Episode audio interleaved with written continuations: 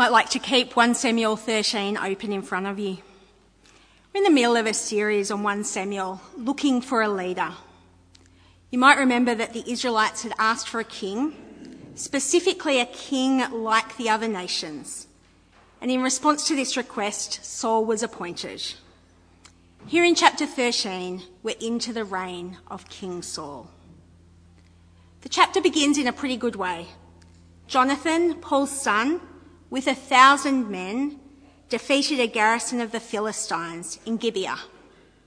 And there was much celebration about that. We read that Saul blew the trumpet throughout all the land. That's a bit like saying that it was shouted out everywhere and it being on all the news channels and all over the internet. But of course, not just the Israelites heard about it, but the Philistines as well. And it says in our passage that Israel became odious or repulsive to the Philistines and that they mustered a huge army and lots of resources to fight against Israel. The pressure's now mounting on Israel. Saul called out the people to join him at Gilgal in response to the pressure mounting. Um, Gilgal being a place of significance within the history of Israel and their relationship with God. And then he waited. He waited for Samuel the prophet to arrive in Gilgal, which we later discover is what he's been told to do. And as he waited, the people began slipping away. Imagine the situation. The pressure's on with a military crisis. Saul goes to the place he's been told and waits for the prophet as he's been told. The people begin slipping away as the waiting continues. You can imagine that Saul was pretty nervous and stressed, can't you? Samuel hasn't come, and so Saul decides to take matters into his own hands and offered the offerings that he was waiting for Samuel to do himself. He gets halfway, and Samuel shows up, caught red handed. And Samuel asks him what he's done. To which he replies, When I saw that the people were slipping away from me, and that you did not come within the days appointed, and that the Philistines were mustering at Michmash, I said, Now the Philistines will come down upon me at Gilgal, and I've not entreated the favour of the Lord. So I forced myself and offered the burnt offering. The people have left, you didn't show up. The pressure was mounting, and I needed to get the favour of the Lord, so I acted. We may well have some sympathy for, Paul, for Saul here. He was in a hard spot. But what's Samuel's reply? You have done foolishly. You have not kept the commandment of the Lord your God, which he commanded you. The Lord would have established your kingdom over Israel forever but now your kingdom will not continue. The Lord has sought out a man after his own heart, and the Lord has appointed him to be ruler over his people, because you have not kept what the Lord commanded you. That might seem to us like an extreme response. As I said, it seems clear that Saul had been told to go down to Gilgal and to wait seven days until Samuel came. There's a verse that says that specifically back in chapter 10, and it might be referring to that, or a more general command, or another specific command. Either way, we know that Saul has been told by God what he was to do. And he didn't do it. He went to Gilgal and he waited. But when the pressure got too strong, and it didn't seem like God, through Samuel, would come through, he took matters into his own hands. Samuel tells him that he's done foolishly. We often use that word quite lightly. We might say, you foolish child, when a child's gone out into the rain without a raincoat.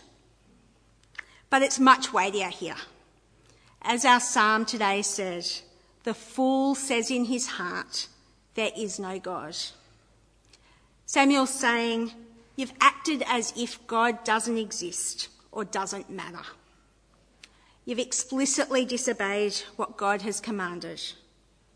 And as a result, your kingdom will not continue, and the Lord will appoint another man, one who is after his heart and of his choosing, to be ruler over his people. It's heavy. After saying this, Samuel left Gilgal, and the rest of the people followed Saul towards Gibeah. What an account. Wonder where you see yourself in this story. Sadly, I certainly see myself as like Saul in so many ways. Listen to James Duff's sermon um, from a couple of weeks ago during the week, and he spoke about what we do when storms come in our life. Saul's in one significant storm in this passage. He's hard pressed on every side. The pressure's really on. And in that, he's being obedient. He's doing what he was told, going up to Gilgal and waiting for seven days. But, but then it seems like Samuel's not coming and he frets and takes matters into his own hands. What we see here is obedience to a point. Obedience to the point that it doesn't seem like God's going to come through. And then choosing to act as he saw fit, going directly against what he had been told to do. What do we do when the storms of life come? Sometimes, like Saul, we're initially obedient. But as the storms and the pressure intensifies, do we continue to trust that God will come through? And do we continue to walk in obedience to the things that we know are His ways? As the issues pile upon us, as the waves come in faster and fiercer ways, we're tempted to doubt God's goodness, His capability, His faithfulness, and His love.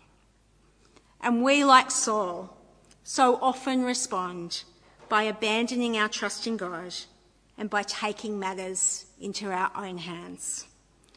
We, like Saul, are so often foolish, acting as if God and his word doesn't matter or doesn't exist.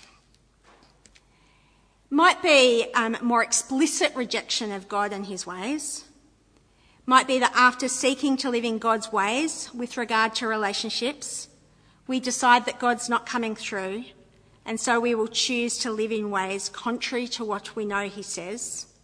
Or it might be that we feel that God's not getting us where we want to get in some aspect of our life, and so we seek to get there through some deceptive or dishonest means. But it might also be a bit more wrapped up with a religious facade, as we see with Saul, and is often in the zone of my temptations. I have a history of going with the supposedly religious things and in that fooling myself about whether I'm trusting God. Might be prayerful discernment, Bible reading, praying, pressing on with ministry. But I can be tr- using these things to try and make myself seem like I'm trusting God, but really in my heart I'm striving and controlling or even aiming to manipulate God into making him do whatever it is that it feels like he's not coming through on. God's not fooled by any of it though. With a religious facade, I can be taking matters into my own hands and not trusting God. There's so many good things about having strongly committed my life to Jesus as a teenager. I'm so thankful for the growth of those years. But one of the things that's definitely true for me and was definitely true for some of those around me, is that you mix strong and zealous commitment to Jesus and the teenage years, and at least for me, one of the key outcomes was a self righteousness that had an appearance of godliness, but in fact was often uh, very much about me doing it myself. The classic mixing of religiosity and striving and lack of trust like we see in Saul. Had many good people around me as a teenager, most of them really significant in kingdom terms, but not highly known outside their immediate sphere. Christine Caine is one of the exceptions to this. She's widely known now as a Hillsong speaker and a aid worker. She probably has a video on Right Now Media, but I haven't looked.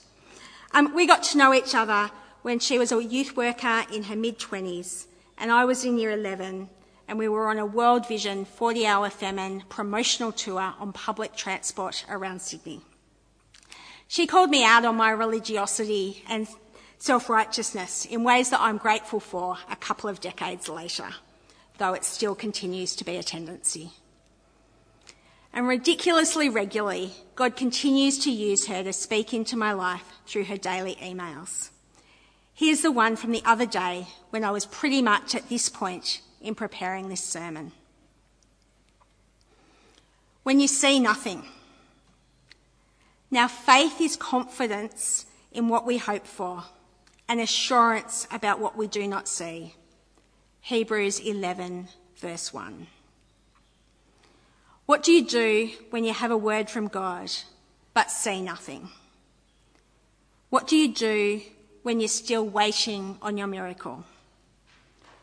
When you go to interviews without success, when you're believing for a spouse but still aren't even dating someone, when you're praying for a child but struggle to get pregnant, when you're praying for healing but the diagnosis is getting worse. It's in these moments that our faith is tested the most. And I want you to know that if you've struggled with fear or doubts, it's okay. God can handle it. But I want to encourage you today to go to Him again. Even if you see nothing, believe God is moving. Believe He is working because He is. So when you see nothing, do you have faith that God is working, that He's trustworthy?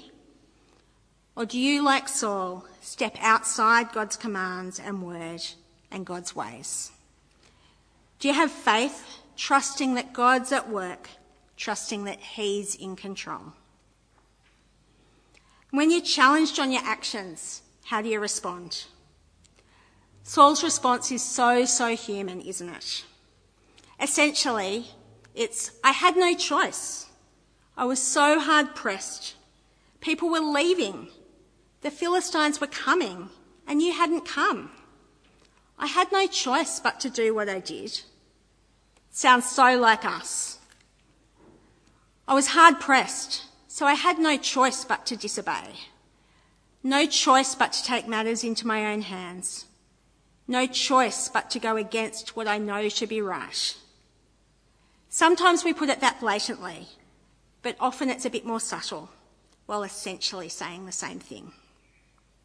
And it goes further than that. It goes to blame in ways that are reminiscent of Adam in the garden when he was asked what he had done, blaming someone else for what had happened. Saul blames the Israelites for leaving, blames the Philistines for encroaching, blames Samuel for not coming, and essentially blames God for not coming through. Oh, how like Saul we are. I find anything and everything to blame rather than to take responsibility for my actions, for my disobedience, for my control. So, like Saul, not only do we disobey and not follow the Lord's commands, especially when the storms and the pressures come, and when we feel like we've been waiting forever. We also gen- then justify that disobedience and blame God and others for it. So, what then happens for Saul? There are massive consequences for his disobedience. His kingdom won't continue. Right now, he continues on as king, but he's told here that his line will be no more. And Samuel leaves him and goes in another direction. That is, the guidance of God has left him. Massive consequences. And us? Without God's intervention, there are massive consequences for us too. The book of Romans says that the wages of sin is death, the penalty for our foolish ways of acting as if God doesn't exist and against his commands is death. But thanks be to God that he hasn't left us in that place. Even in the passage in 1 Samuel, we see a glimmer of hope, not for Saul, but for the people of God.